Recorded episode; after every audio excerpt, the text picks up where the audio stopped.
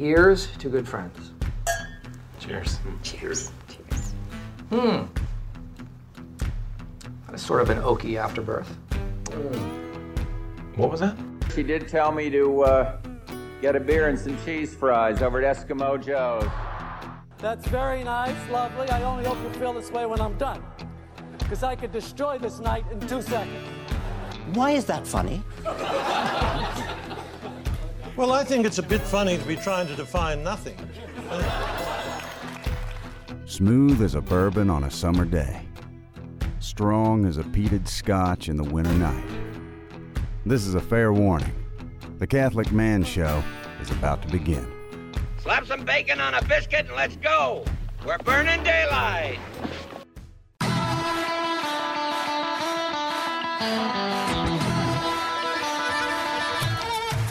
Welcome to the Catholic Man Show. We're on the Lord's team, the winning side, so raise your glass.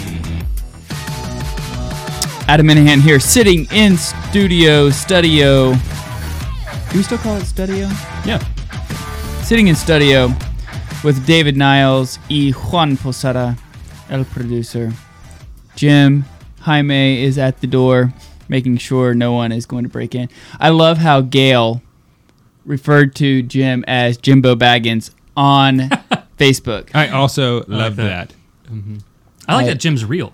I was wondering that when I came really on. here. Like Jim's actually over there. Yeah, he's I was right just kind there. of curious. He's always right there. I Yeah, thought Jim he's was just- gonna be like a volleyball that was like over there. That, that everyone was just like, "That's our friend Jim." Jim's real. Jim's like a real person. He is. He is. He is real. No, I like that. So uh, our guest this evening is he is he was one of the first guests I think of the One of the Catholic Man- earliest, yeah. of the Catholic Man Show. Inside twenty episodes, Yeah. uh, we have Deacon Harrison. Before This he was like a deep- deacon, this is like a deep track, sort of. Kind yeah, of. It's a, it's a throwback to a deep track. Yeah, Sure. we'll Deacon Harrison Garlick, Yeah. Chancellor of the Diocese of Tulsa in Eastern Oklahoma, a fellow Great Books tutor of the Alcuin Institute for Catholic Culture, uh, Hmm. contributing writer for the Catholic Answers magazine and CatholicAnswers.com. I don't know. You have a lot of titles. I think that's probably that'll suffice That's for good. now. That's great. I appreciate it. Thank you. Yes. And- oh, new father, a father of a new uh, Thank you. son, Thank you. Alfred. Little Alfred, Alfred Christian. So congratulations. Congratulations. Thanks. Mom That's and awesome. Doing well. Yeah, A- Amy's doing well. Yep. Good. Yeah. No, we're very blessed. Also, uh, a new homeowner.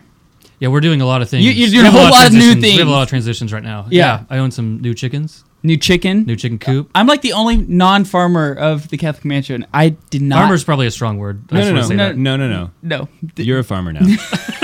You have land, yeah. a pond, and chickens in your garage. I like to go out to Bixby on like Saturday mornings and sit down, get a cup of coffee with some old guys, and complain about how terrible the crop was. in your backyard. Because I'm a farmer. Broken Arrow. Well, Yeah. actually, last year I did plant wheat, oh, nice. and it didn't grow. oh, Um, my daughters brought home like two seeds of wheat, Like whatever, little wheat berries. uh, g- uh, from Catechesis of the Good Shepherd. They were handing them out. Oh, so you planted those. and too? we put them in the garden and nothing happened. And so now I like really can complain, be like, oh, the wheat crop. I lost my whole crop last year. It's terrible. No, that's good. Okay, I'll claim that. I'm a farmer. yeah. And I'm just one of the guys there because I'm a farmer. It's a good cup of coffee. Me and my five chickens. Yeah. No, that's good. You have eight chickens. I do. Well, they You're told like- me a couple would die, and so I was like, "Well, I don't really want eight chickens, uh, but I want like five, so I'll buy eight." You know, you can eat them. You can, yeah. Most of them are egg layers, but yeah, I can't eat them. Yeah. I think I'm also allowing my children to name them, so we'll we'll cross That bridge. is a mistake, I think. No, Well, if no, they're- I don't think it is. I think you name them and then kill them. Yeah. You have to actually eat the one that you name. Yeah, Ah. exactly. Make them actually you do the like put them in the kill cone and everything. Yeah, I, I mean, some of my friends that have animals, they have rules that you, we're not going to name anything that we're going to eat. Mhm. But then the chickens, I mean, they are dual purpose at certain times, but for most of the time, they're going to be egg layers. Yeah. So then you name them and et cetera. And, you know, the kid, also, it's weird because you want the kids to pick them up, like when they're chicks, like you want them to be handled, et cetera. So Yeah. they're more docile and used Uh-huh. to humans. So then it's really hard to, you know, tell them later, like, well, that's just a farm animal, that ar- that animal that you cuddled and named and everything, you know. So, And loved. right. So, but it's good. It's it's uh we're moving along. We have a lot of transitions, but things are good. We're very blessed. Good. Okay, so this evening we will have a Talisker Scotch 18 year that Dave brought, which is I'm really excited. I love Just the Talisker. box? Uh, I love the the Uh, Dark Storm, I love. In fact, that's one of my favorite. I like, agree. under, It it's super underrated. People Yeah. don't know about like how delicious it really is. Yeah. For a hundred bucks, I would I would choose that over Laphroaig Lore, which is Definitely. I mean, but I would take Laphroaig 10 over Laphroaig Glore, personally. Yeah, I don't know. I'm not sure, but I, I don't know. I need to do a side by side on that. But I think that's just because, like, to me, Laphroaig 10 is, I idolize it a little bit. And so You when do. it's like, oh, this isn't what I love. And so it's, it kind of disappoints me. And I don't, I think maybe I don't give it a chance to, like, stand on its own, some of the other Laphroaigs. Mhm. But um, I kind of do the same thing with Ardbeg 10. But a lot of the other Ardbegs I'm a big fan of, like the Corryvreckan. Yes. Scorch. Uh, yeah. I mean, just so I don't know what it is about the I just buy Laphroaig. Laphroaig 10 every Right. time. Yeah. I think that's actually my wrong. greatest contribution to the Man Show. Actually, It, yes, Yes, yes, you were. that is true. You were the one who. I wasn't who even on the who episode Started us that on you- this road. no, you weren't. You left me to David by myself. Yeah, I was on vacation, and Dave was like, "It's okay. I'm gonna have Harrison Garlick because you weren't even deacon yet. Nope. Uh, have Harrison Garlick on." I'm like, "Perfect. That'll be great." And I remember tuning in on my phone, like live, listening to listening to you guys, and you guys were talking about the diaconate, and then Dave goes, "So why can't women be priests?" You know, it's like that was like the one of the first All right, if questions. you're gonna put it that way, I wasn't like asking. You know, like I I've been wondering this for a while. You know, No, I mean you knew It was- it was a setup question. I mean, Right, you it were, was, you were uh, throwing a softball to him, and it was an Yeah. I think I interview just took it style as a statement and moved forward. Yeah. Yep, you're right. They can't. Yeah. Next question. Right. Thank you Well, so much. because they're women. All right. yeah, but yeah, we did talk about Laphroaig on that episode. And that was not our first time. It's not my first time to have Laphroaig. The first time I had it was like a year before. And I remember drinking it and laughing, thinking, that's the worst thing I've ever had. Right. Who is it that was out there making whiskey and got this and said, stop the press. This is it. Like, make more of th- this is what we've been searching for. And I just thought it was hilarious that, like, this is, people are out there, like, proud of it. And then a year later, when we tried it on the show, I said, like, that's not bad. No, it's I good. like it. I had a fr- I first uh, tried it. I had a friend who at his birthday had a Scotch tasting at his Mhm. birthday, and that was like the last thing we had. And like everyone there hated it. They're like, this ta- tastes like someone took a sharpie, ground it up, and put it in a bottle. And I kind of liked it. I was like, I, I can see this. And he he told me actually, he's like, if you start to like this, everything else will taste like a Jolly Rancher. Yeah. And he was absolutely right. Mhm. Like most everything else, I'm like, oh, it's so sweet. It's like, no, you're used to drinking something that sounds like a coal mine. Yeah, I think that's also why I like six and eight year scotches too, uh, because often they're just a little less refined. A little, you know, they're like rougher around the edges, and Mhm. you know that's kind of when you're used to like that level of intensity that Laphroaig Ten brings to the table. Right. Some of those younger scotches kind of imitate that in their own way. So, but this today, We're on the Lord's team. yeah, the winning side. So raise your glass. And cheers to Jesus. Cheers. So today we're drinking, as Adam mentioned, Talisker 18. Um, this was $145 at the local liquor store here in Tulsa, America. Mhm. Um, I think it's fantastic. I do too. Uh, I think it actually is worth 140 dollars. I do too. I do too. And What do you think? if- It's if- good. Yeah, it's good. It's good. That's my analysis. How about the yummy? It's the top of the yummy. Top It's of the the top yummy of the yummy scale. scale. All right. All right. Good. Wow. That's good. Okay, so Deacon, you're also like I s- like I mentioned, you're the chancellor of the Diocese of Tulsa and Eastern Oklahoma. Um, what what the heck is a chancellor? Like what like what is that?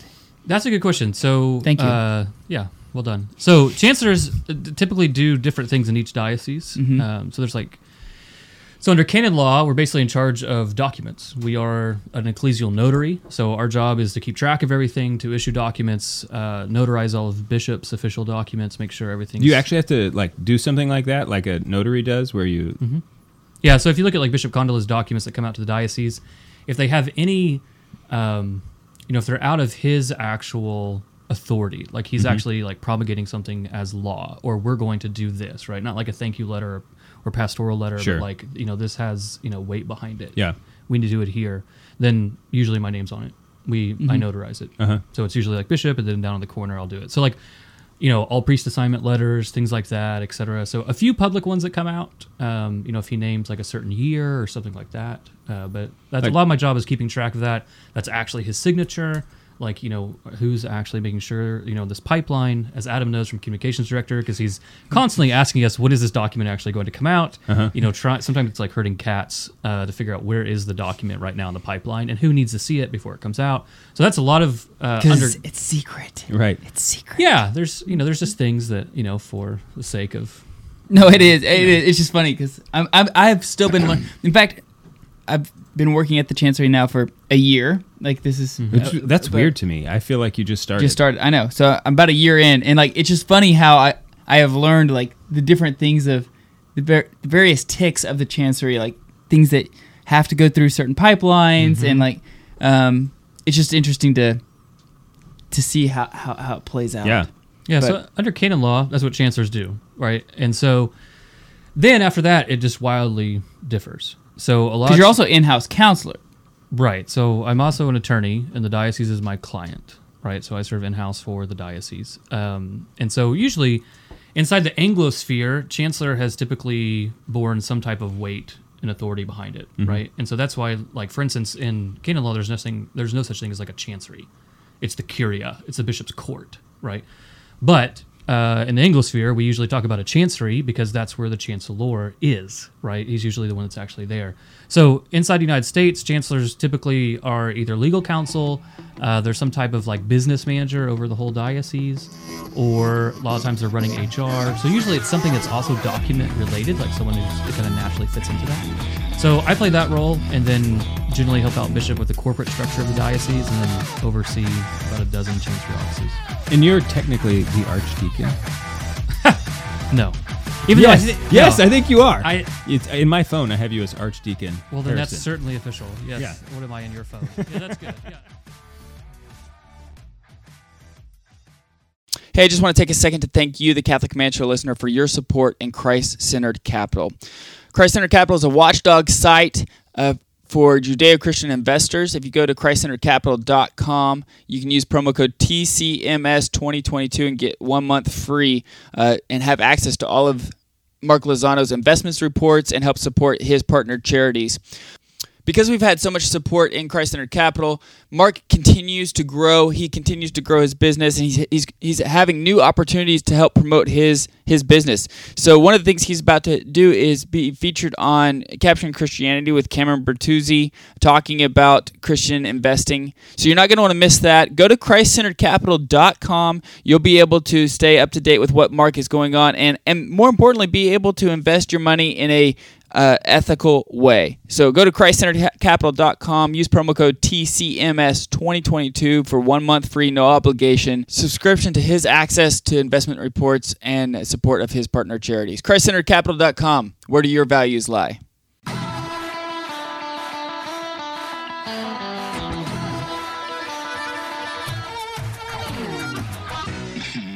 And welcome back to the Catholic Man Show. I'm David Niles. Here with Adam Minihan, our special guest is the Lord Chancellor himself, Harrison Garlick.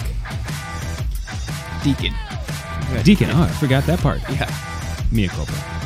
You're De- forgiven. Thank you. Uh, so I have been looking forward to this episode for a long time. I know that you have agreed to come on to the episode, do this episode with us for a long time. Uh, not necessarily. I don't know if you've been like per se looking forward to it. Yeah. I think you're a little bit nervous about it, I am. but I'm, it- I'm it's looking going to be forward to a good awesome. conversation with Adam. Yeah. this is going to be one of those episodes where I think we're going to blow people's mind because uh, we're going to talk about something that they think probably most people think that they like generally know what it is, and I think generally they don't. And I was I'm one of those people. I generally thought I knew what eros was or Mm-hmm. erotic love until you disabused me of that notion. And It's a good uh, word. Thank you. I got that from AJ Hoffland. He used that word Oh, one yeah? time, and I was like, "That is a sweet word." Yeah, it's a, it's, I it's used to- in the legal field a lot. I try to throw it in mm-hmm. when I can. We're always trying to disabuse people of everything. Right. I also like to use behold as often as I can. Okay. Just because it's Like an an awesome angel? word. It's like, hey, the other day I was beholding this movie and you should really check it out. Okay. That was one. You got one. You, Okay. got- you- you have All right. two. You get two, Dave. No, that, was, one. that was not That an was a Eros joke. It was not an Eros joke. All right. So we'll table that. Okay. Yeah. So eros, I think. Uh, no, I think you are right. We it's it's a term that we do need to disabuse. Uh, you know, misunderstandings of. It's a word that we need to reclaim. I think as Catholics, Mhm. right? Because I think it has a much deeper meaning than the more kind of like shallow, vapid way it's been read in modernity. Yeah. So I think broadly speaking, if we're gonna have a working definition that we start to kind of play out, uh, eros, erotic love, it really is a need to be satiated, right? It's a we have a all of us, all humans by our nature have a, need love, right? So a need, a love that has to actually be satiated. We long to feel complete, to feel whole, right? And I think that you know, obviously, like in today's culture, uh, most of us immediately associate that with sexuality, right? With Mhm. sex, and that's not actually too terribly wrong. I would say it's more of a starting point than actually like the completion of it, right? Uh-huh. So eros, like most people, if you talk about eros, um, it's a Greek term. Most people turn to Plato's Symposium uh, because that's the subject is eros, and actually, you know, the men there are discussing eros uh, after one of the poets has had a victory in a contest, and so they're going to all talk about eros, and they're that they're talking about eros to God, which uh, Okay. in Rome. So that's another thing is that eros also refers to a god, and we Gre- also a get Greek god. A Greek god. His Roman name is Cupid, um, but through the Renaissance, Cupid became um, this kind of cherubim slash fat little baby, and so More stupid. Do stupid. it it seems more shallow again, right? It's like, Yeah. oh yeah, we have that. It's a you know Valentine's Day kind of deal. You know, just speaking of things that we've gutted of meaning, and so, you know, when they talk about in the symposium, they give all these like praises of the god Eros and what this means and etc. And it's really fascinating, and there's a lot of things to dig into there. But then, of course, Socrates has to speak, and like every time when he speaks, he's going to bring clarity to this. And it's a really fascinating dialogue because it's one of the very few times that he actually says, "Well, actually, I didn't know anything about this, and here's who I learned it from when I was younger," which is rare for him. I think he only does that one other time. And the other thing that's very odd is that he refers to a woman, that a woman taught him uh, what he refers to as his erotics, Mhm. right? So a certain way, you're like, Hmm. oh, here we go, right? Here comes sexuality, and her name's Diotima. And what she teaches him is, is like, yeah, there is a seeking of a wholeness to be satiated, and in that satiation, when we when we actually feel complete and whole, there's happiness. And Eros ultimately terminates in happiness, right? We all have this desire for for happiness. And it does actually start with the beloved, right? The lover looks on the beloved, and even on a shallow level, right? There's the contours of the beloved. There's the body of the beloved. There's these things that we find uh, arousing, and we're lured to it. You see this like in our culture, right? Uh, often in a corrupted way, but like we're drawn towards beauty, and particularly we're we're drawn towards uh, beautiful people, right? And we we see this in our art we see this all around us we see this in the ways we communicate you know these kind of things and so but what diotima teaches him is is that eros is not reducible to that love of the beloved right so like if we're going to look at this she says that's the problem is is that when you satiate in the beloved when you actually so i mean sexuality is certainly a part of this right there's a coming together but the problem is is that we as humans want to be happy all the time. Like we don't want to be happy some of the time. We want to be happy all the time, right? Mhm. And so your beloved is finite, but your satiation, your thirst, right, to be sated, your erotic thirst is infinite because you want to be happy all the time. Mhm. And so what Diotima points out here is that that can't be the end of your erotic love because if it was, it's disproportionate. And you actually, I think there's a huge, as a aside, I think there's a huge thing for why marriages fail, right? It's like, oh, that person completes me, right? Right. We actually put an unfair burden Right. on our spouse to make us happy all the time. Yeah. And so, Yeah, we hang our, our, you know, we hang all this weight on a hook that just can't bear the weight. Exactly. It's Yeah. not fair, right? And then of course like expectations fail and you have divorce and all these things. And so I think that what she teaches him is like eros in a certain way can be seen as a ladder, right? Or the climbing of a mountain. Eros is actually an ascent. It's a love that actually draws you upward. Uh-huh. And so we have this certainly this love of the beloved and you know it can start on what we might call a shallow level but i think just a real level of like what does the beloved look like the contours of the body why am i attracted to this person but then she says, but what happens is, is that um, um, if there's a maturation of eros, right, a maturity, you also start to love the person as a person. You start to love that person in their virtue, Mhm. in their honor, in glory, and all of a sudden, what happens is, is that it's not just the virtue of that individual person; it's virtue broadly speaking.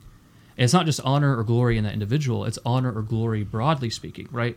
So she paints this picture of like um, the poets, the statesmen, these people that are seeking honor and glory, warriors, are actually playing out an erotic appetite They're seeking something that actually is infinite, right? A good, right? A beauty. Hmm. And so the poets, the warriors, the statesmen, all these people are actually trying to satiate their erotic appetite on a higher beauty, right, than just a person. Right.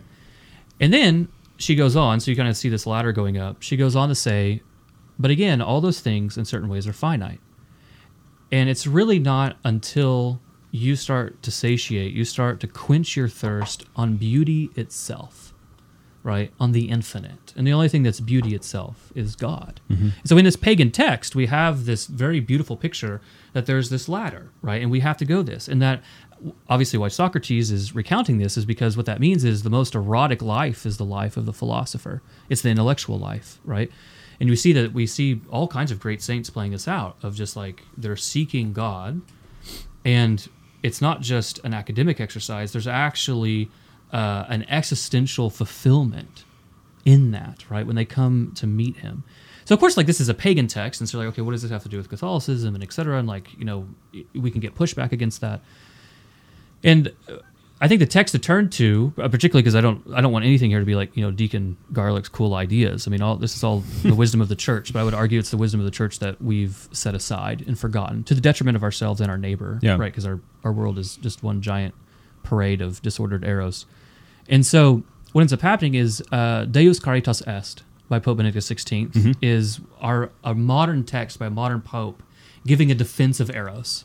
And so he mentions the symposium, he mentions these things, but he points out like this is actually very um, harmonious with the biblical tradition, right? He says, no, look, I mean, you can look at Adam and Eve, right? There's a lost, is there a lost wholeness? Is there a seeking of wholeness? You know, it's not as much as like the Greek myths where like humans were split. If you're familiar with that, like at the beginning, like we were together and humans were split and we're actually looking for the one that we lost, right? It's not necessarily a punishment, but there is a certain thing of Adam seeking Eve and then becoming one flesh, mm-hmm. right? There's a satiation there, a fulfillment, a happiness. But then he, so in this, when he shows that there's, this is really ingrained in our human nature, but he also points out to like, what about the Old Testament prophets? Right? There's some deep, there's some text that we like would feel uncomfortable reading out loud. If you see that actually the entire context between God and Israel, like at Sinai, is a marriage covenant. Right. And in Jeremiah, God's just like, you were this naked girl out in a field and were nothing. And I decided to take you as my bride, right? And he even talks about your breasts were fully formed. I mean, God tells Jeremiah like this very erotic description of Israel. Mm-hmm. He takes her as her his bride. He washes her, right? He fi- fine linens, jewels, right? He takes The whole the whole book of Song of Songs is Yeah, it would be another example. basically yeah. Right. It's also the context by which we understand why God seems to contextualize uh, idolatry as idolatry, right? As adultery, Uh-huh. right? And so because there's actually um, a sin against husband and wife in this, Right. So Pope Benedict paints this picture, right, as this there is this deeply erotic tradition, and that God Himself has taken our common, what you might call like a common eros, the love of man and woman, and used it as an analog to explain humanity's relationship with God. And so it's deeply ingrained, I think, in our own spirituality, particularly like throughout the Old Testament. And then in the New Testament, it's quite clear because, again, Christ plays this out. He is the groom. Mm-hmm. We are the bride. Right. He we become one mm-hmm. flesh with him, right? He becomes the head. We are the body. That's how we enter into Trinitarian love, is being accepted in his body, right? And what do we see? We see in the Holy Eucharist, we become one flesh with him, right? I mean, there's mm-hmm. this deeply erotic strata that runs through scripture that whether it's because of like bourgeois morals or puritanism, we tend to kind of set aside, right? It's just that's too intense. Right. That sounds odd. Like I don't think sex in my spiritual life It sounds should have anything to impure. do- I must Right. be interpreting this wrong. right. It's uh, like, and I think Song of Solomon, like you said, is a good example of this as well. Right. I mean, because that's essentially a love song of the church to his, uh, you know, to the bride uh, at the time, right? I mean, it's an Old Testament version of the bridegroom and the bride, but At times, which is very explicit, right, right? But Oh, yeah. just like Eros itself, Song of Solomon works on multiple levels. yeah, It's a husband and wife, but it's also Christ and His church. Uh-huh. It's God and humanity. So it plays out. okay. We've got a lot more to say about this. Good. That was a lot of talking. so, like, part. take this break, process. We're going to keep going. We'll be right back.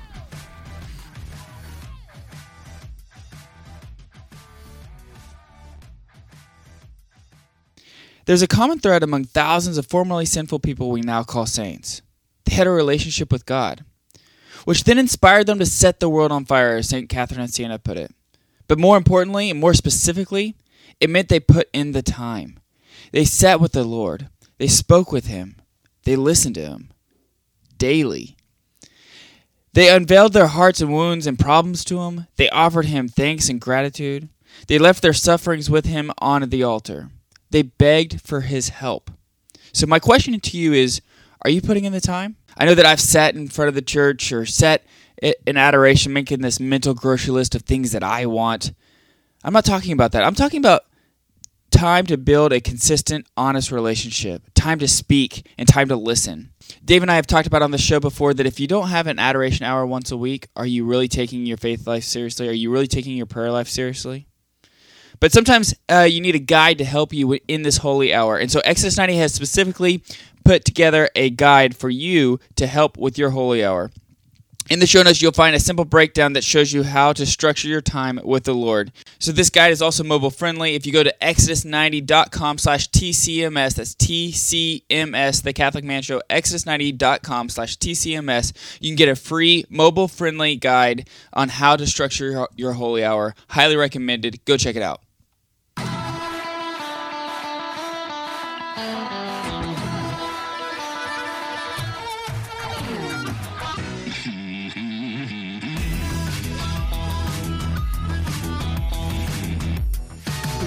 Welcome back to the Catholic Man Show. Sitting here drinking a little bit of Talisker 18 year, a delicious scotch. Which is just getting better. It You really know, is. A good scotch, See. it impresses you at first, but then it keeps getting better, right? Mm, this one is doing that. Yeah, it, it is very good. Sitting here talking with Deacon Garlick on the topic of eros.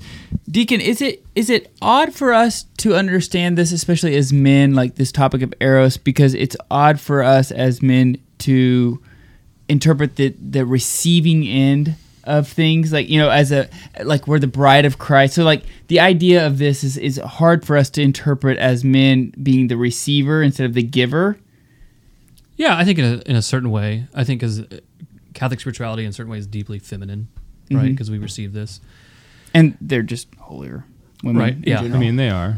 And, and yeah, the high, I mean, the highest and creature, looking. the highest Right. creature in all Yeah. creation, right, is Right. a woman.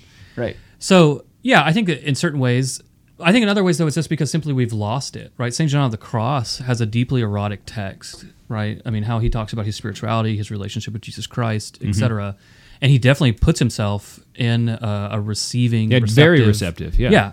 And sometimes though, I mean, because of whatever you want to blame our current understanding of these things, which I think there are many. It, it's a text that sometimes we're deeply troubled with, right? Because we're not used to talking about our spirituality. i mean teresa of avila you read some of her stuff when she when Yeah, I mean, there's even she's like in the great- prayer and she's talking about like, the, the ecstasy of prayer and you're like Mm-hmm. wow this is this kind of makes you blush you know Uh-huh. Yeah, she's another one that if you actually read, you know, because there's that great statue, right, of her actually being stabbed um, with, you know, by basically an Eros figure, Uh-huh. right, this winged figure. She's being stabbed and she's in ecstasy, which Pope Benedict will talk about. There's a deep relationship between. But it's a little bit scandalous because, Mm-hmm. I mean, it looks like she's in like climax almost. You know? Yeah, well, actually, it's more scandalous if you read her actual text because she talks about right moaning. She Uh-huh. talks about like, well, it hurt in the beginning and then it was pleasurable, Mm-hmm. right? And you're reading this and you're like, I can't read this out loud to people. Like, what's You're a nun. right? Yeah. so again, I think that you know, there's multiple reasons. I think one is a certain puritanism that wants to Mm-hmm. say, hey, all this anything to do with erotic love gets Yeah. put away. It's actually even just wrong to begin with, right? Sexuality in general is almost like defective. Um, and there's another one I think of just like this bourgeois morality of just like, you know what, you're just taking your Catholic life a little too seriously. Yeah. Right? You're just taking it too seriously, right? Just do what you got to do, etc. You don't have to be weird about it. But like I mean, comparing yeah. like, you know, your relationship with Christ to like a climax or like whatever, like please just stop. Yeah. Right? Not necessarily because it's like gross, but because like that can't be real. No one actually has that type of relationship with Christ, right? It's we've just flattened things. Well, I have this theory. This is just my own personal theory. This should be good. it has- Oh, this holds will be very, good. very little weight. But oh that- hold on. can everybody Juicy. just yeah just everybody Yeah. take a second Yeah. sit down or get out your paper and Yeah. pen. But pour a drink the moment when the Holy Spirit overshadowed Mary, Yeah. that she experienced the most physical pleasure in that moment that any person has ever experienced or will experience in all of existence. You pull that from anything, or just like no, your- that's just my own. That's my own theory because she who was so pure Right. would have been like. There's just something. There's like this link between Mm-hmm. pleasure and like the nat pleasures, healthy. You know, like ordered ordered pleasure and holiness, sanctification, and it just Right. seems to me that that would have been she would have experienced a because she had the capacity to and because it was fitting and like right it seems that that would have been an, a moment of just literally out of this world pleasure for her Yeah, I think yeah, I think there's merit to that. I think too it tethers to, you know, some of the commentary that notice that as soon as this happens to her, she has to leave.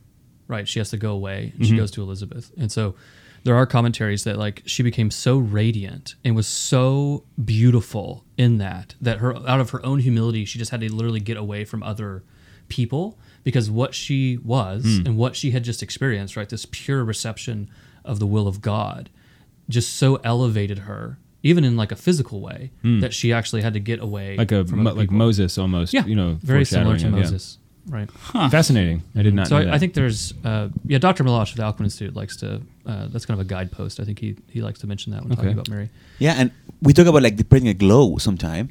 So Yeah, the pregnant glow, It's like yeah. a natural thing. Yeah. So imagine if that's Jesus or Right. God, right? And- Inside. and you're perfect. Right. So Never thought about that. Yeah, I think so. Um, I think there's a lot of reasons that it's hard today for us to adopt it as Christ- as Christians. I think one is just simply because we've stopped talking about it. Um, Mm. You know, a question that comes up a lot is like, okay, so you can point to these we might call erotic examples in like the New Testament, Yeah. right? Um, the reception of the Holy Eucharist, becoming one body with Christ, right? The Mhm. analogs there uh, with the sexual relationship of male and female, right? Becoming one flesh. Mhm. Uh, typically not something that like I would give a homily on, but something that's deeply ingrained in our own spirituality. Well, even just the correlation of marriage and the Trinity, you know, in the Trinity of the Father has love for the Son, the Son receives that love and gives it back, Mhm. and that ex- exchange of love is so real that it's the Holy, it is the Holy Spirit. In marriage, the husband gives his love to the wife, his wife, she receives it and gives it back, and it's so real that nine months later you have to give it a name. You know, Right. like it's just an analogy, but you know that's not on that's not an accident. Yeah. So I think you know one of the ways we find pushback here is that I think people say, well, where does the New Testament actually talk about eros? You know, because it's written in Greek. So where does eros come up? And the answer is, it doesn't. Right. We have these like examples, right? These analogs, if you will, but we don't actually have like Christ like giving a talk on like erotic love. Mhm. And then St. Paul obviously talks about agape all the time. And so I think one of the ways to start to parse this out, and this is uh, Pope Benedict in Deus Caritas Est does this quite well, is that you know he starts to kind of play out the tradition on this. Like, well, what what do we know as traditions? Is this something that we're just coming up with? Like, what's our own Catholic tradition talk about, it, et cetera? Because there's a lot of Protestant scholarship that places agape and eros as competitive, right? So there's this Saint Interesting. Saint Paul uh, gave us agape love, this self-sacrificial love, you know, this love like Jesus, and here's pagan Plato, right? And they gave us a need love and a love that has to be satiated, a love that takes. It's, it's a self love. Yeah, and it's like, see, this is all bad, and so you have to have this selfless love. Pick up your cross and follow Christ. Mhm. And so, uh, yeah, I mean, there's famous scholarship uh, in a lot of different areas from the Protestant circles. And that goes back to them basically rejecting the entire Hellenized tradition and predicating a lot of their biblical interpretation on a myth that doesn't exist. And so, part of the things that gets jettisoned with, oh, the Greeks are bad, right? There's a pure biblical Hebrew faith apart from a Hellenized culture was eros. Hmm. So it gets it gets pushed out against uh, pretty clearly. And unfortunately, as Catholics, I think we've actually adopted a lot of their presuppositions to Hmm. do that, right? Because I mean, you'll hear Catholics talk about like, yeah, there's agape love that's like God's love, and then there's eros, and that's like a negative love. That's like a self, a self, you know, a selfish love. Hmm. And Pope Benedict points out, like, okay, the Protestants say it's competitive. There's also a good argument that there's no distinction between the two. So, you know, because you have the Greek fathers, and sometimes they use Eros for all the loves, like for everything, right? They'll talk about St. Paul in Eros. They'll talk about God as Eros. Uh, they'll go so far as to talk about Christ being like Eros to God and having uh, a bow and arrow and shooting people, right? To love him, right? When providence calls you uh, to him. And in English, the fact that eros and shooting arrows, that's just a coincidence. That, think so. Yeah, I mean, there's not really a. I don't think the etymology there lines Yeah. up. I could be wrong, but I don't think so. Okay. So, you know, one is that listen, they not, there's there's two there's two different cultures here. There's the Greek culture that really started to use eros. The Latins then like so if you read like Saint Augustine, who has a deeply erotic text, right, talking about all these things he struggled with, Sure. and etc. And it, by the way, I think a proper reading of the Confessions is that you see him discovering the ladder of erotic love. Yeah, and moving up and the moving ladder. upward, Right. right? So he actually, but he's writing in, in Latin, so he talks about amor, right? So one of the problems is is that you know the Western tradition starts using a different word. The Greek tradition's using eros for almost everything because they're adopting a Neoplatonic mindset, and then the medievals uh, go straight Latin, and so it's like, what word are they using there? So one one camp is just like it's all intermingled, right? And so Yeah. like they're not competitive, but they're also not distinct. Pope Benedict, I think, pulling from a very um, sound tradition, says at least for pedagogical reasons, we can look at them as two different movements of the soul. So, Eros is an ascent. Eros draws you upward. It is God calling you. So, you know, we hear that divine voice, the true beloved, right? Our actual beloved. And he calls us through many things. It might be the beauty of a woman. And that's something, again, that's very foreign to us, right? Yeah, can I'd like to talk about that a little bit, like parse that out a little bit, because I think that is so foreign to us. The idea of the beauty of a woman bringing us closer to to Christ. I think it happens all the time. Go to go go to your nearest RCIA uh, class and, and ask how many men. It's like, "Wh- why are you joining the church? Well, I'm getting married and my wife's Catholic.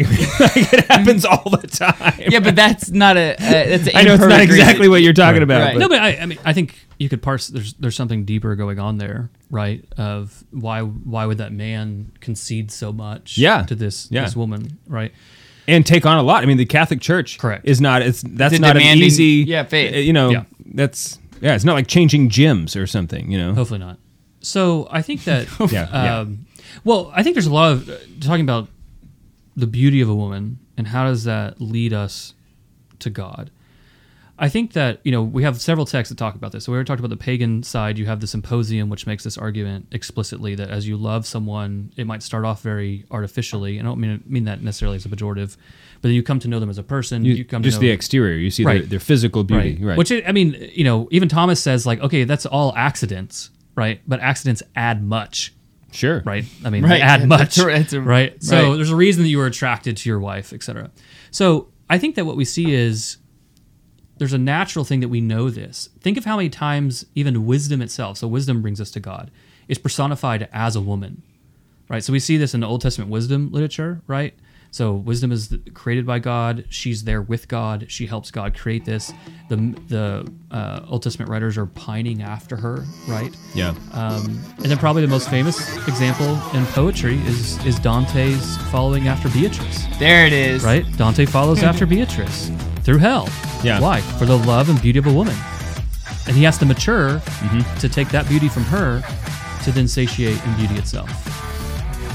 Okay. Got one more segment. We'll be right back.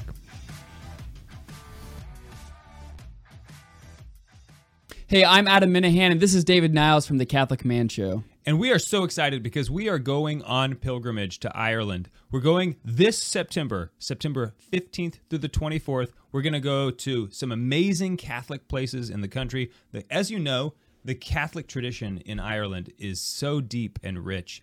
And while we're there, we're also going to be visiting some distilleries, if you can even imagine that. You know, us, the Catholic Man Show. So we're going on basically a cathedral and distillery pilgrimage to Ireland. It's going to be awesome. And, and because we're going on uh distillery tours that are not typical for the tourist, Dave, we're not taking a bunch of people. We're not taking 60 people. We're not taking 50 people. We're capping this off at 30 people because we want to be able to That's have it. We're, we want it to be intimate. We want it to be able to uh, go to places that normal tourists don't get a chance to go to. Uh, so go to selectinternationaltours.com slash Catholic Man Show for more information.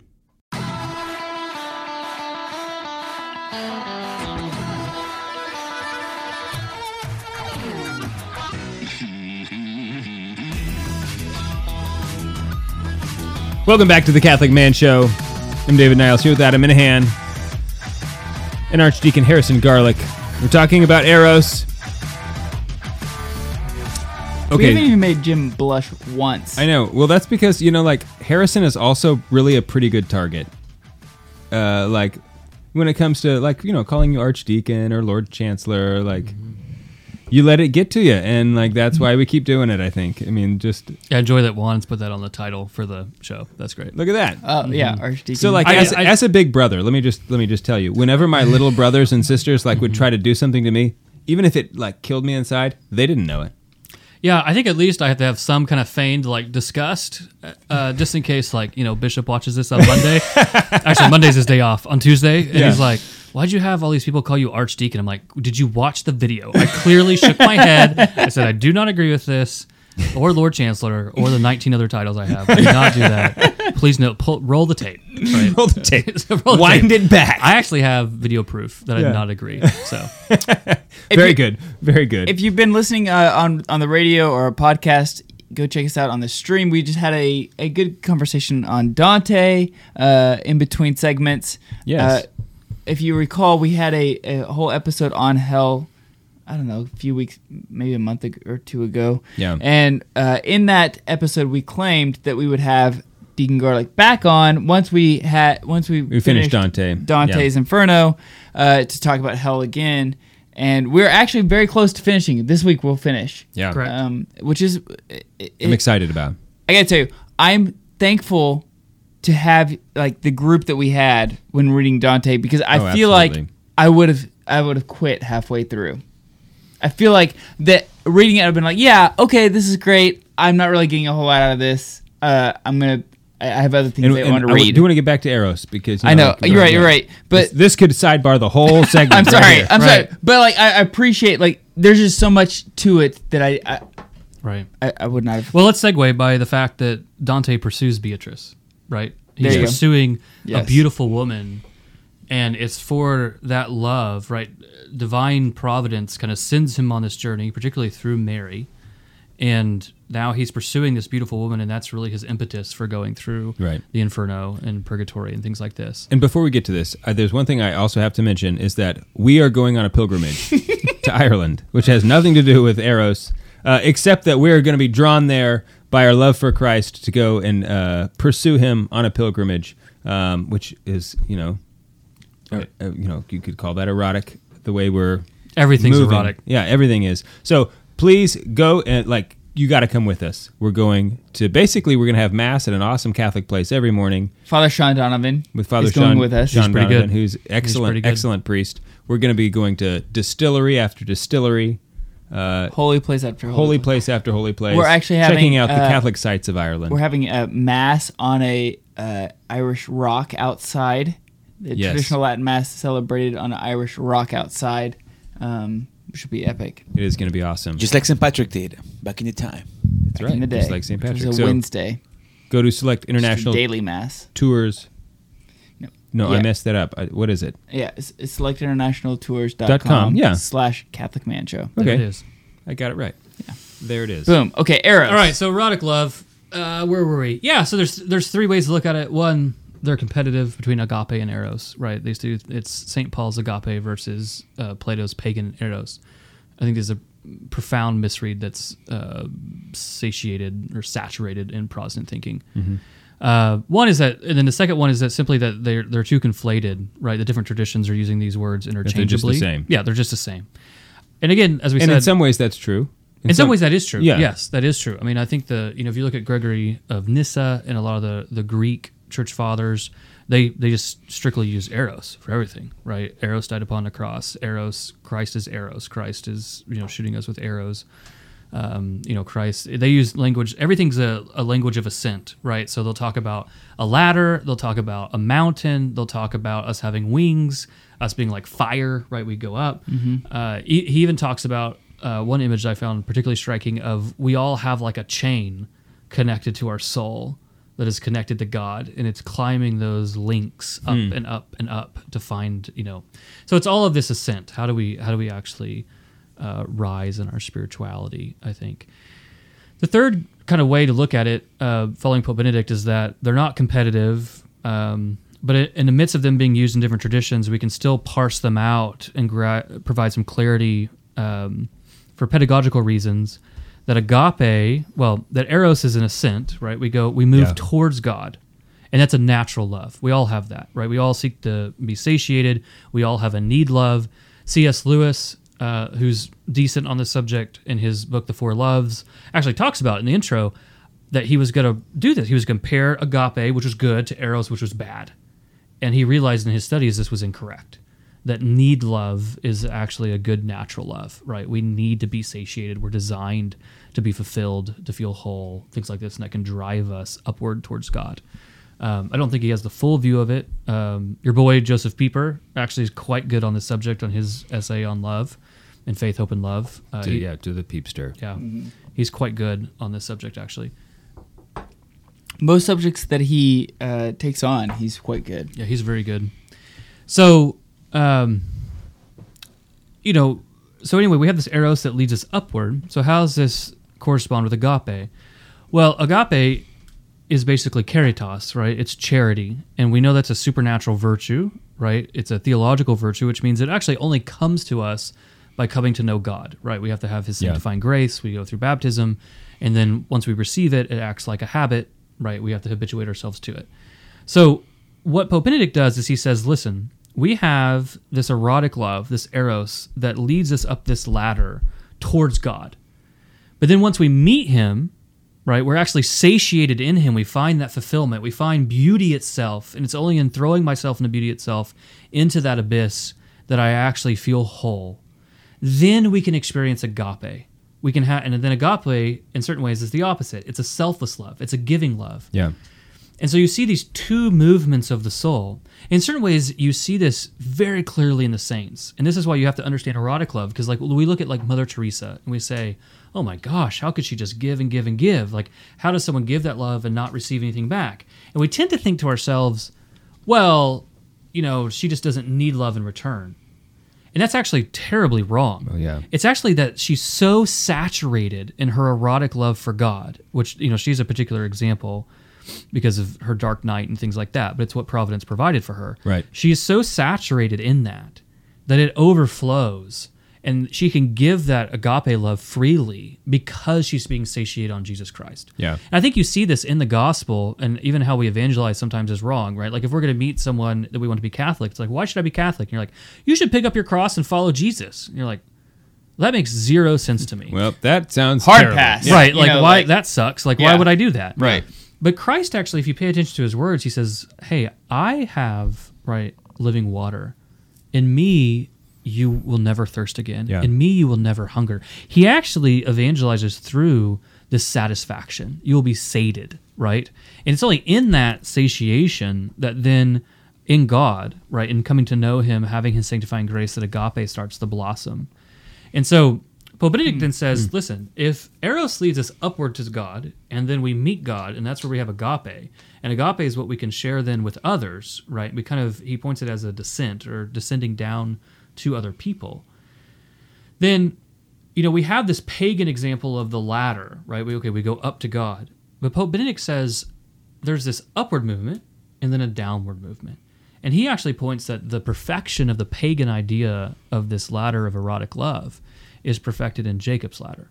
That the angels are moving up and down, Up and down. and up and down. And this is the spiritual life, right? I am satiated in God. Because even once Eros, right, your erotic love, once you actually do meet God and you have that sanctifying grace, right, it's elevated, it's perfected. And this is what you see in St. John of the Cross. You see it in uh, Teresa of Avila, right, as we discussed.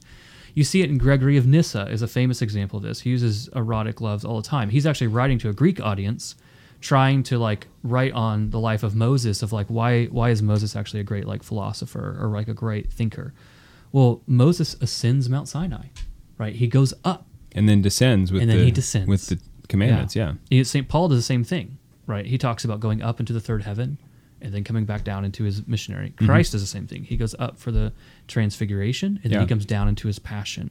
There's this upward and downward movement in the spiritual life and it just but it's actually cycling you up because once eros, your natural love is perfected through sanctifying grace, then you really see this in like St. John of the Cross, Teresa of Avila, etc., that that erotic love to be satiated in God um, goes to higher planes, if you will. Uh, Yeah. Gregory of Nyssa talks about Moses slipping into the bright darkness of God on the top of Mount Sinai, right?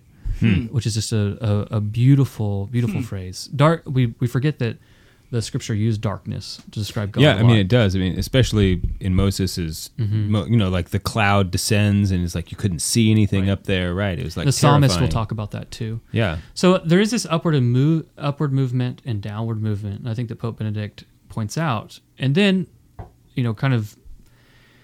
So what does this mean? I, I, our relationship with God does it have anything to do with our relationship with our neighbor, right? Because you think of like the you know the greatest commandment, right? Well, we kind of forget sometimes that Christ tells us to love our neighbor as, As we love ourselves. as ourselves. Yeah. And your self love. So there's a there's a presupposition there. That Yeah, the- Obviously, you're going to love yourself. Correct. You're not just going to be this agape machine. It's like, no, I don't even love myself. All I do is love other people. I think it's actually how people get spiritual burnout. Yeah. Because they're not they're not Totally. satisfied in God, and therefore they're giving love when they really need love in return.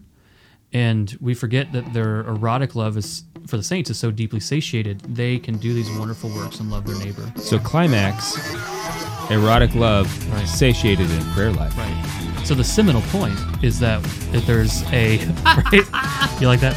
There is an ascent and a descent, right, in the spiritual life. Okay, I still have a lot of things I want to talk about. Uh, if you want the rest of this conversation, check us out on YouTube, uh, the Catholic Man Show YouTube channel. We're on the Lord's the Lord's team. The winning side. So raise your glass. Cheers. And cheers to Jesus. That was great.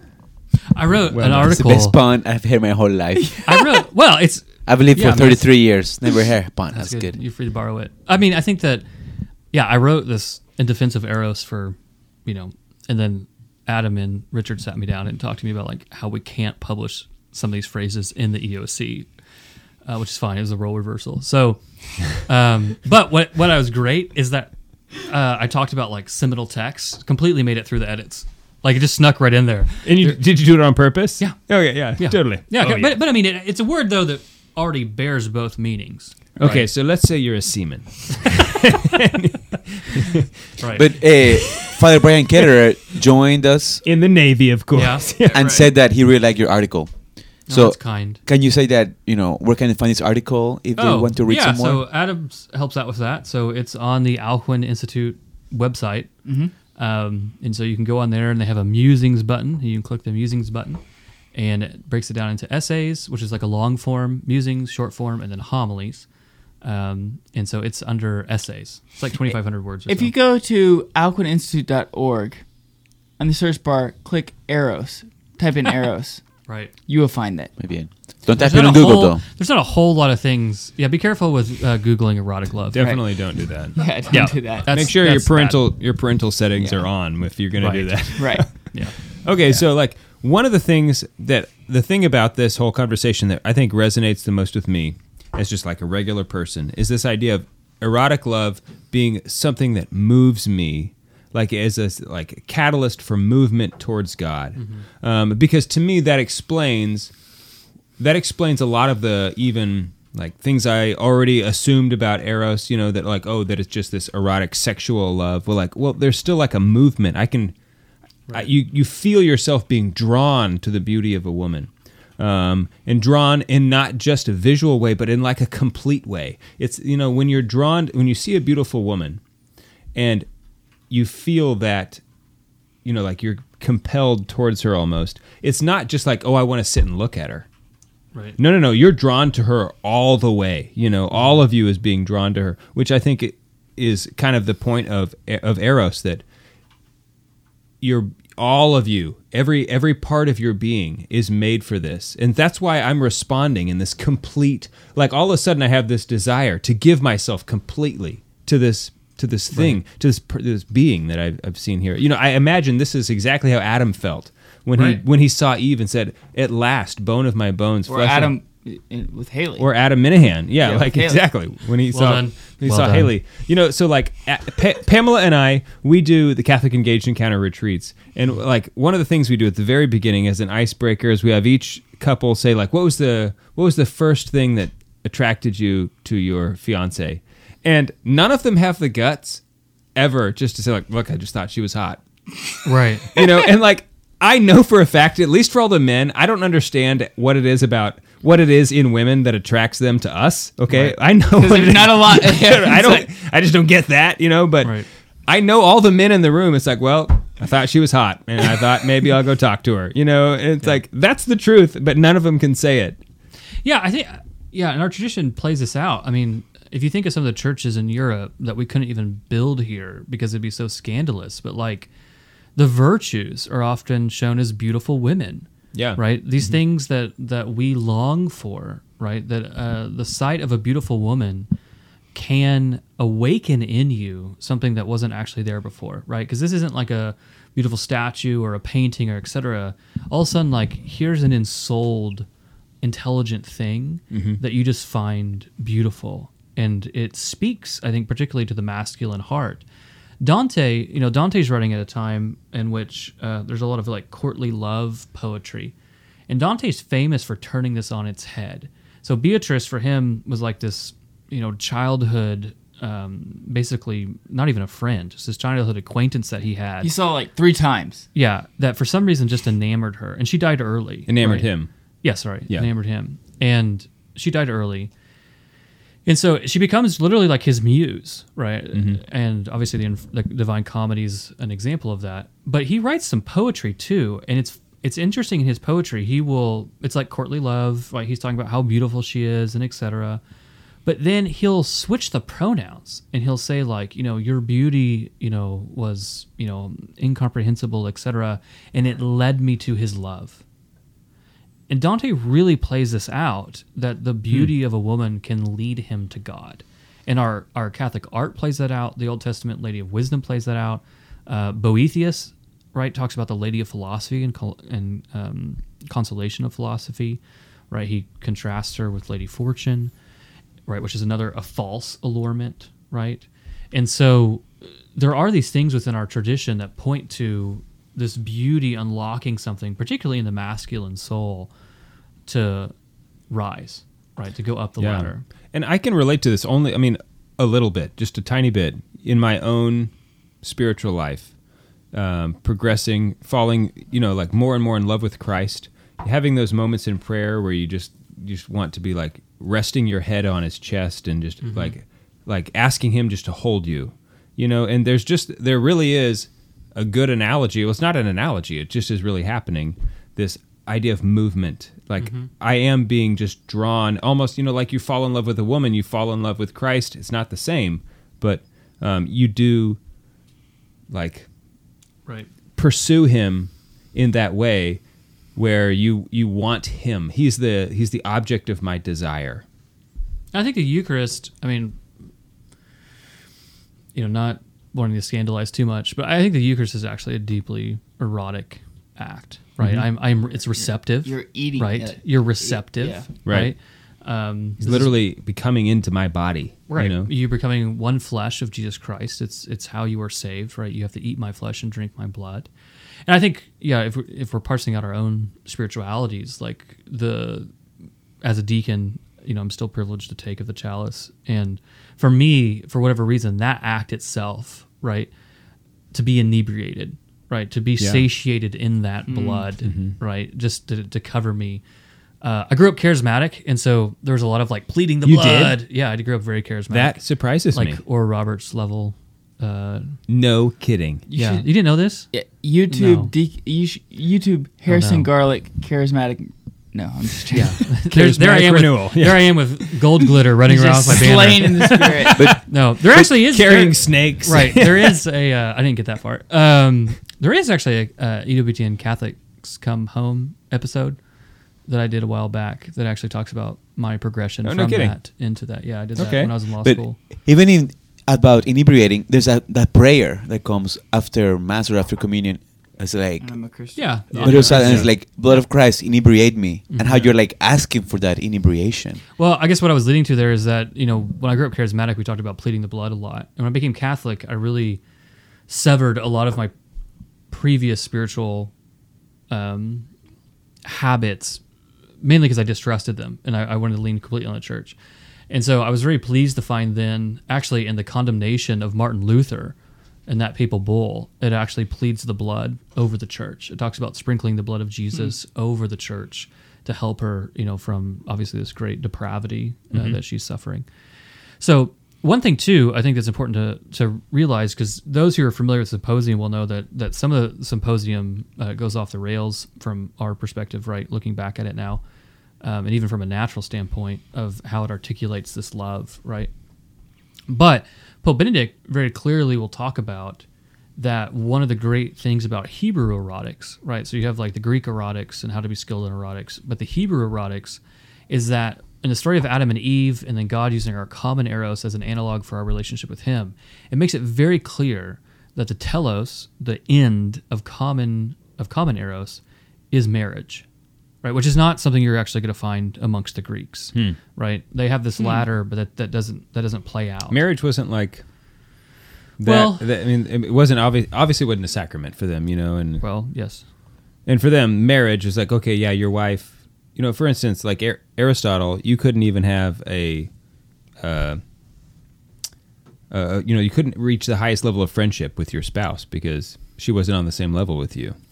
Yeah, I mean, it's interesting because Socrates will talk about Socrates, like, yeah, yeah. particularly No, on like no, Aristotle, Aristotle, yeah. Socrates will talk about like on that first kind of level of eros, um, your love it's it's strictly limited. The common eros is particularly limited to man and wife, right? Because male and female, because eros always seeks that which is immortal. And so there's a natural immortality that comes from marriage, which is your children. Yeah. Right. So your children lead you on. And so that's the the fruit of that.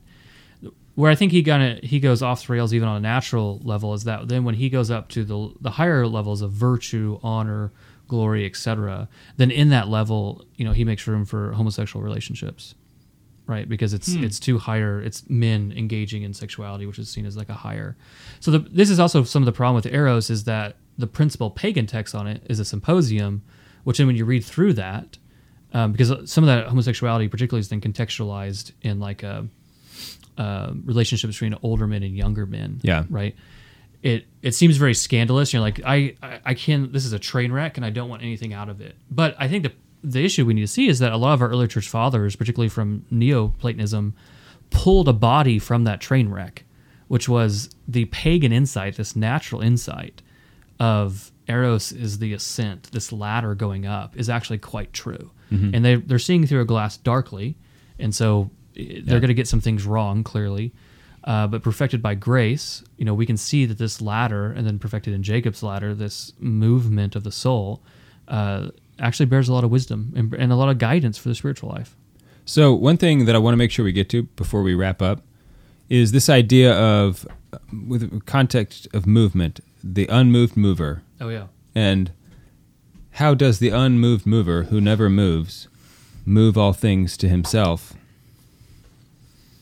Yeah. Just talk. I don't know if that's a question, but just like yeah no that. so yeah sometimes it's talked about that like aristotle doesn't talk about eros the way that plato does and Mhm. so sometimes you'll see that uh, you know plato's going to talk about or excuse me aristotle's going to talk about the good and he doesn't really talk about eros as much but in his metaphysics he has to answer the question you know basically comes to the point of how does the unmoved mover move all things if the unmoved mover does not move right? How does this actually work?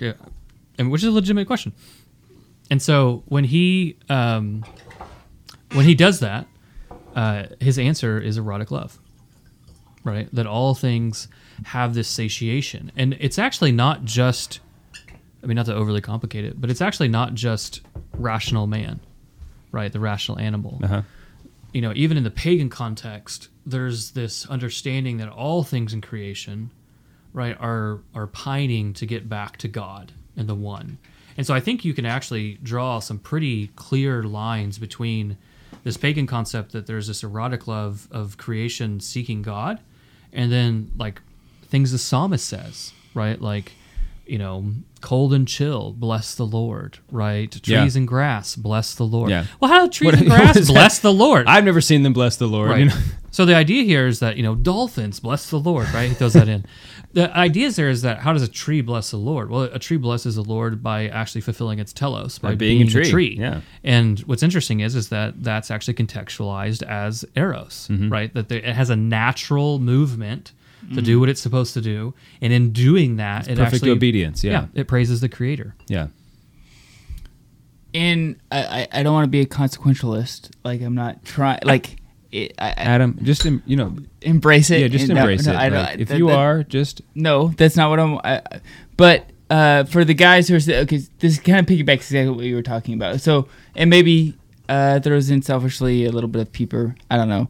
Uh, but the idea of of okay, how do I cultivate ma- mainly uh, this erotic love that would lead me towards God, and not Um, just towards like hypersexuality. Hy- yeah, exactly. So like this idea is, does leisure play a, a role in this? Like, uh, ha- does beauty play a role in this? Leisure Like- pl- it plays a role in everything. Yeah. Well, Okay. Pieper, no, Pieper's really good. So Pieper actually, when he talks about this in his essay, which is is quite good, is he talks about it in almost existential terms, right? There's this existential satisfaction that we will have. So I think that okay. So what does this mean for me and my spiritual life and etc. I think that uh, in certain ways, G.K. Chesterton will talk about the guy knocking on the brothel doors looking for God Mhm. and that you need to understand that. So you need to understand that you can't put this all on your wife. And I think there, that's one practical thing is that all of a sudden you're having marriage problems. Well, probably a lot of this is because you have unrealistic expectations of your spouse. They're not here to complete you. They can't complete you. You Right. have an infinite thirst for happiness, right? This erotic thirst. And she is not infinite. And she's not infinite, and she's not going to do it. So I think on a one practical basis is you have to change your expectations, right? A lot of a lot of just life in general is actually managing expectations, and I think being That is o- so true. That is so true. well Keep for someone who's gone through a lot of transitions right now. uh, I am, But really, trying. like that's my own mantra right now. managing expectations is Right. like if you want to have Yeah. better relationships, work Right. on that, and Yeah. you'll be way better off. The best text on that is uh, Father Balthazar, which was kind of this courtly wisdom uh, Spanish priest. He has 300 maxims on. So he's not like the other Balthazar. No, not that one. Yeah. Okay, because we're Um, not a big fan of the other one. Yeah, I'll, I'll table that. and so um, he has like 300 maxims, and a lot of them are actually dealing with expectations. How do you- Okay. how do you deal with expectations around you? And also expectations that you set for yourself. Yeah. So, um, I just completely lost. That's okay. Like thought. growing, like uh, Oh, practical. Yes, yeah, yeah, practical. things. Yeah. So, I mean, one of the things is is that you know we're all made to know, love, and serve God, and they happen in that order, right? We we can't love something if we don't know it, and if we love something, then we're going to want to serve it. And so I think sometimes we downplay the role of knowledge in the spiritual life. And so one thing is just understanding what eros is. And so if you actually then have an understanding, because you understand eros, you understand your own human uh, thirst, your own human appetites, and you can start to actually distinguish them and hopefully dissect them to a certain degree of like, well, what is okay to put on my spouse? What's not okay to put on my spouse? Or if I'm single, like, what are my expectations for my future spouse versus things I should be working on right now Yeah. that can't be doing that? Also, I mean, you know, pornography is a meat grinder for your erotic imagination. I mean, it is just going to destroy it. And Yeah. I, I cannot talk enough about just getting away from it because what the reason it's so successful is because we have this erotic thing that needs to be satiated and it gives you this like just endless thing of well it must be in sex so here's this endless supply of sexuality right, right and playing God, where I'm going to be like degraded. You know, like Yeah. I place myself anyway. Well, it's also one reason I think that a lot of people, when you talk about porn and addiction and et cetera, that the this, they they lose the satisfaction and have to become more and more grotesque over time. Exactly. and it, that's actually Mhm. a perverted understanding of eros. Yeah, Right? and You're- it's also a natural consequence. Right. So you have this lesser good, and you're trying, or this lesser beauty, if we're going to talk about strictly in erotic terms. You have this lesser beauty that you're then distorting and corrupting and then trying to satiate in. So you have to realize that one, you've got to get rid of that. It's ruining your erotic imagination, it's ruining your relationship with God, it's going to ruin your ability to ascend the ladder, Yeah. right? Um, because yeah, your your imagination is incredibly important. If you're going to read Dante, if you're going to read Gregory of Nyssa, you're going to read any of the saints that talk about this moving up if your brain is saturated on that, you're it, it's it's it's like a dull instrument Mhm. To a certain degree. So I think you know those things of managing the expectation. But I think that I think a lot of people look at God as one who gives mandates, not one who satisfies. Hmm. And I think that's one thing to talk about with Eros is like, no, God is there actually to satiate you. He Yeah. actually is infinite goodness. And this is also, I mean, you can you can jump to this quite quickly if you just ask people what heaven is, right? Because if they don't understand the beatific vision, they don't even sort of understand the end, then they don't understand like how they're going to be satiated in God. Then they don't understand how to seek it in this life either. Because I mean, you could They're I not mean, even complicating, uh, uh, con- contemplating the means. Yeah, it's like, Right. well, I he- have. Go ahead. He says it all the time, like you know, come to me and your joy will be full, like Right. you know, all the time. Because we kind of forget that, like, you know, a divine mystical union with God in this life is available to the souls who seek Him, Mhm. right? In yeah, in this in life. this life, not in not just in the next. Because we talked about the natural happiness of, like, say, limbo, right? Yeah. But then there's a supernatural happiness, and we can have that, albeit imperfectly, Mhm. but we can have it in this life as well. And this is what you see in these great saints, like Saint John of the Cross and Teresa of Avila, Gregory of Nyssa, The mystics, I mean, right? in general. Um, and probably the greatest one, um, particularly for kind of getting this off the ground. Mary. uh, Mary as always, uh, Saint uh, Bernard of Clairvaux, right? I mean, he does a commentary on Song of Solomon's that just nails this. I mean, Hmm. it's, it's perfect, right? And he becomes this fountainhead of kind of recapturing this in a lot of the Middle Ages, um, and then not to ruin too much, but this is integral to Dante, because at the end of the day, when Dante is going to come up to the beatific vision, Beatrice fades away. Hmm. The be- the beauty of the woman fades away. Right, it just pales in comparison. And who yeah. leads him to the beatific vision? Bernard, uh, Saint Bernard of Clairvaux. Hmm. Right, this erotic, um, you know, saint, right, is the one that actually can lead him to the beatific vision for him to understand it. So even in Dante, there's this ladder Hmm. of moving up, right? The the beauty of You the just woman. ruined it for me. Just you to It's fine. that. It came out in the 1200s, so you can deal with it. Right. Watch the- Uh, watch the movie. Right. I didn't come out in the 1200s. Right. Okay. You know, but for the sake of rounding off uh, things for your readers or your listeners. you know. Yeah. So my last question, and then I think we got to wrap this up, is that like I, I, we talked about this a little bit already, but I've always wondered: is there a you know the four Greek loves? You've got Mhm. eros, you've got storge, you've got agape, and then philios. Is there a hierarchy? Because it.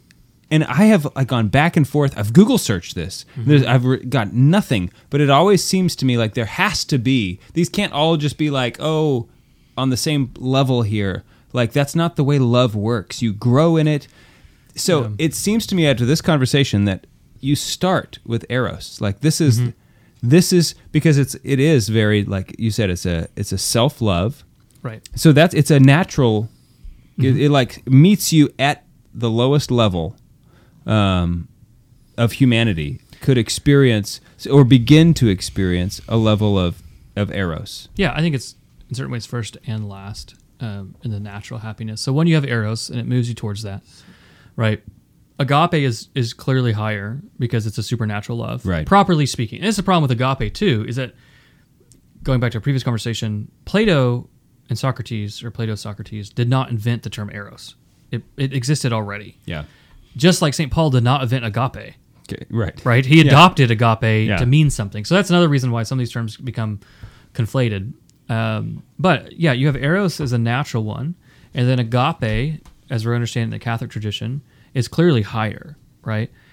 Well, I, then if you say like, well, what about philios, right? Like Philadelphia, right? This this city of brotherly love, then that really can't.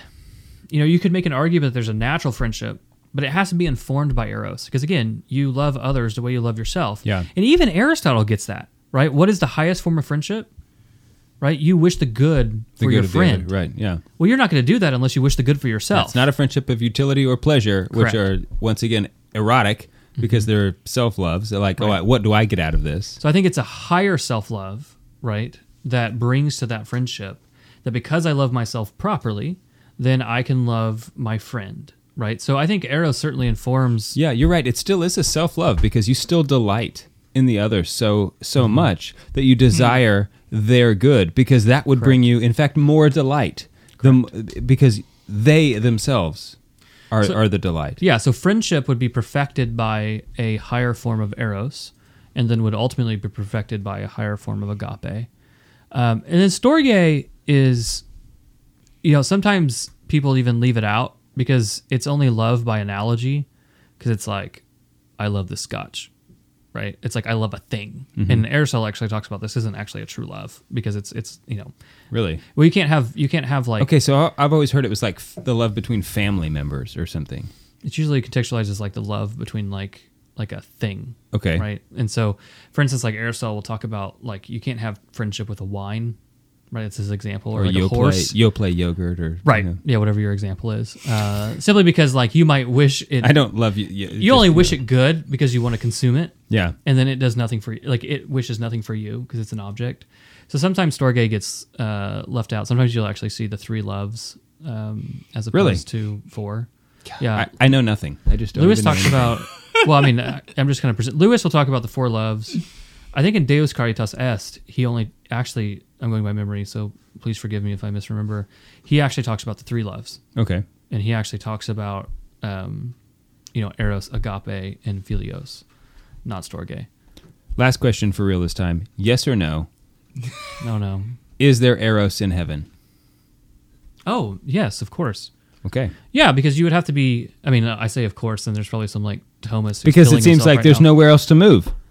You've moved. Well, where are you going? Well, Duh. okay, yeah. So Aaron or uh, Adam and I actually had a, a lunch one time that dealt with this issue because at the Chancery we're a bunch of nerds, and this is what we do over Mexican food. This is what. So did I bring up a good question? So it is a good question. This is so great. I would say my, I, my wife has to pick up her parents from the airport. They're going to be late. She's going to be late. Is that what, is that what I'm inferring? Right well, I think that so in certain ways, I I would say yes. I I think I'm to be fair, probably channeling more of the the eastern side of the church. Okay. that shows that well, listen.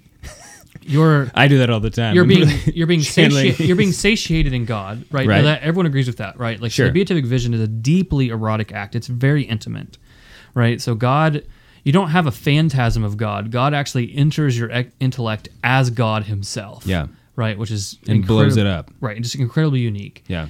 And so obviously you have this Just unique is a word for right. it. yeah. Well, it's, it's unlike anything right that we Right, that we have. yeah. And That so, was a unique experience. Right. so I would do that again. so, you know, we I think there is on both sides, east and west. There's an eros because you're being satiated. Yeah. Plain and simple. Yeah. You're being satiated. Okay. Right. The question then is so I, I would say yes, right? Because in certain ways, even more so because that is the beatific vision. I'm not really like how do I give that love back, right? It's it's actually I'm just completely satiated in Yeah. that. Mhm. The, I think what why Adam laughed is because there's a distinction on our so a lot of times the beatific vision is compared to like a cup like being full, right, or overflowing, but the size of cup can differ, right? So Yeah. like the person can experience the beatific vision in a different way than like another person could, or in greater and lesser ways. Yeah. Uh, Dante talks about this too. Aquinas talks about this, you know, et cetera. Yeah.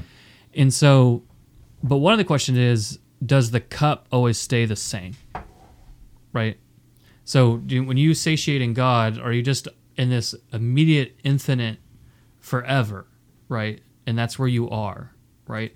Or as you satiate, are you learning more about God, and then you're actually growing in that knowledge? Not to mean that there's not a, a false egalitarianism there, Yeah. but are you growing in that? And so there are some differences between East and West on um, does does your erotic love, your capacity for God, grow in the beatific vision in which we're all kind of expanding in our ability to do that, right? Obviously, always being overfilled because we can't. I mean, it's just a drop in the bucket, Right. But there's some different thoughts on that. So we don't know. Well, it depends. If you ask the Thomist, I think they're they're pretty set that the answer is no. That there is no eros in heaven. No, that there's no there's no There's no growing of- growth. there's no growth of like a capacity. But there is a sense of journeying, like in heaven, right? I mean, that's that's, good. I'm that's what they said on. we're- that's what they- we're getting outside my That's what they say on Catholic Answers. this. We'll, That's we'll what I- answer it when we get to heard said. Paradisio. When we get to Paradisio, we'll answer the question. We had to bring on Aaron uh, Henderson, who we've already had on uh, to debate because he's he and I over Mexican food with the uh, mediation of Adam uh, had a somewhat of a debate on this. All I know is that there is obediential potency in heaven. right. So Aaron at the Chancery gets all the obediential potency jokes, and I get all the Eros jokes. Right. Nice. Nice. Yeah. The downside is that there's probably a lot more Eros jokes than there are obediential potency. Well, I think jokes. immediate potency, everyone's like, oh, haha, and then like the There's erotic what love jokes, like the people who don't know what's happening are like, oh my gosh, what, uh, what? Like, sorry, is your your deacon's involved in erotic love? Right. We were like, I didn't know what the obediential potency was, but I laughed because everyone else was laughing. But Mm-hmm.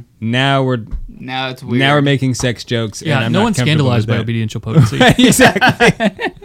So yeah, people have hung Eros uh, signs on my door before at the Chancery, which has been fun. That's hilarious. on. Valentine's Day. Yeah, It was epic. yeah, yeah. It was good. That was is very good. That's very good. And even people who didn't understand that I wrote an Eric- article on Eros were like coming by and be like, "That's a good joke," and I was like, "Wait, what do you think the joke Yeah, is?" but it's Yeah. more personal. Right. Well, Deacon, thank you very much for for uh, joining us today. Again, you wrote this article. Catholic Answers, and also, uh, well, actually, not Catholic Answers. Not Catholic Answers, Alcuin Institute. Alcuin Institute. Do potentially next week? Yeah. potentially out, uh, Catholic Answers. yeah, Uh, we're working on that. Are there any resources that you would? Okay, you said Deus Caritas Est. Yeah, so if you, Anything I mean, not else? to not to like plug this, I tend to like citations. So if you actually find the article on Alcuin Institute website in defense of erotic love, uh, there's a lot of citations on that. Okay. And so you're gonna deal Plato Symposium, uh, Deus Caritas Est. Uh, I also rely on Josef Pieper a lot. Uh, C.S. Lewis writes Mm-hmm. on this too, because I think there has to be a certain appeal to authority. Because when you start doing something, and you talk Yeah. about erotic love and people aren't familiar with it, the first question is, well, is this your own idea or is this from tradition? Right. And the que- and the answer is it's from tradition. And so it's a heavily cited article to kind of show how that works. Very good. All right. Well, thank you guys. I appreciate it. And Yeah. you're gonna be back on uh, talk about hell. Whenever you guys want me to. Eros and hell. We got it.